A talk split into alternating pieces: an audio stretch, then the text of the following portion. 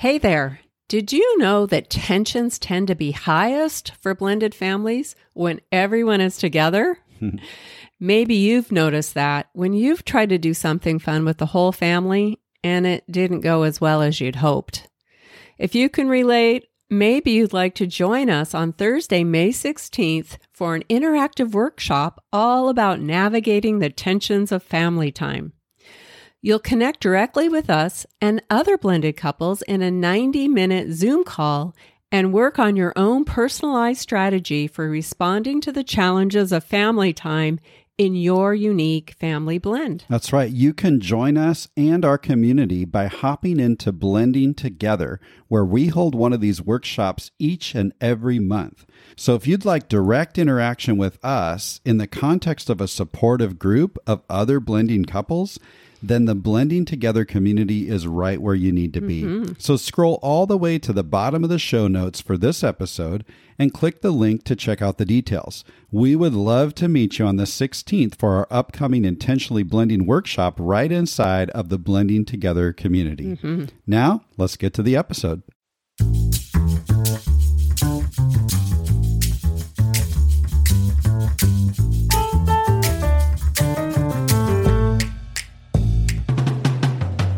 Hi, welcome to another simple step here on Blended Family Breakthrough. Last week on the show, Nellie Harden joined us to discuss how all of us can equip our kids with confidence, esteem, and worth.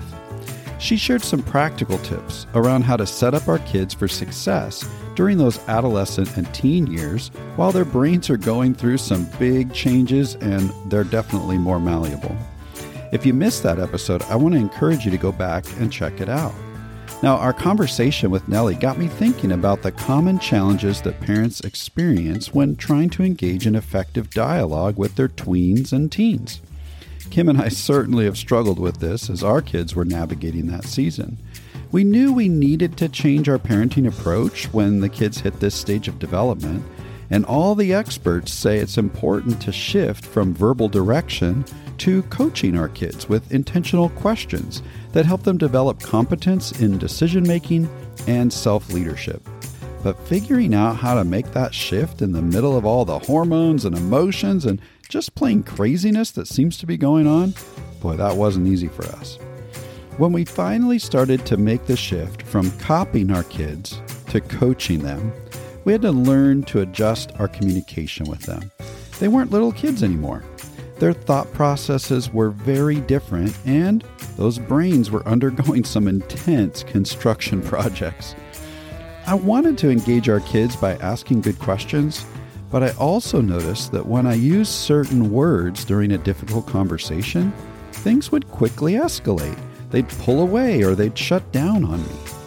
Eventually, I came to understand which words were helpful in engaging that little teen brain of theirs and which words weren't, because they often led to disengagement or more conflict.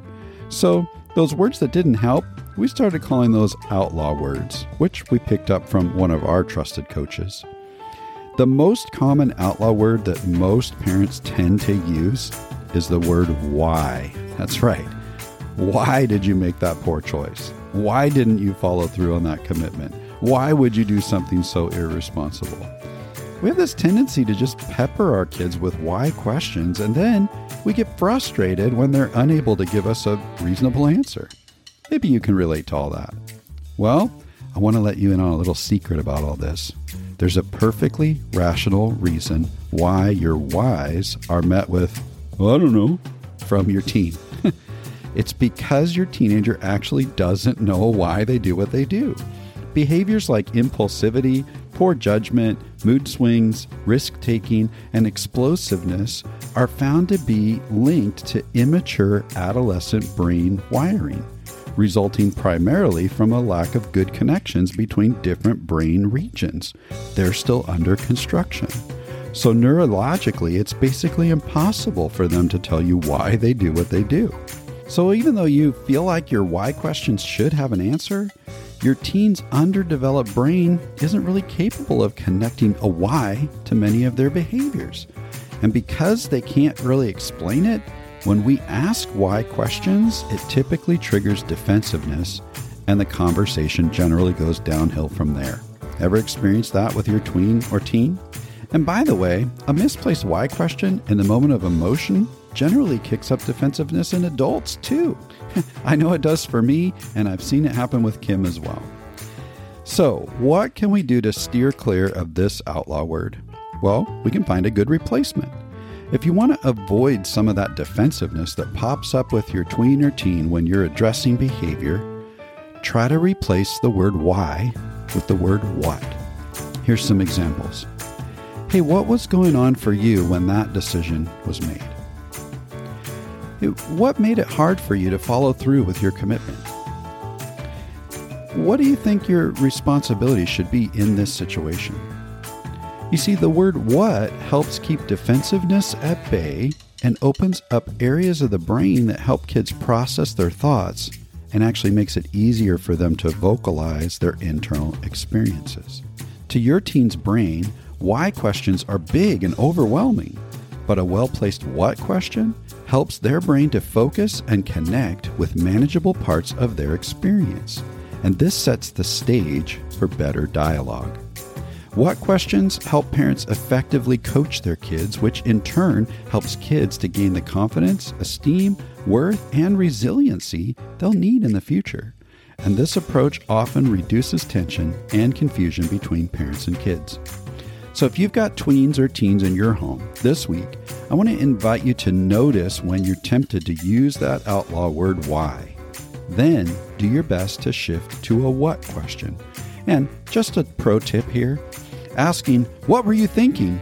isn't really a what question. That's just a why in disguise. I know how difficult this shift can be. I've been there. However, I'm guessing you want to experience better conversations with your team, and this simple shift can make all the difference. And when you land a great what question that your child is able to answer thoughtfully, remember that a good rule of thumb with tweens and teens is to talk as little as possible and listen as much as possible. Hey, thanks for joining me today. I hope you have a great couple of weeks, and we'll see you back here in two weeks for another simple step.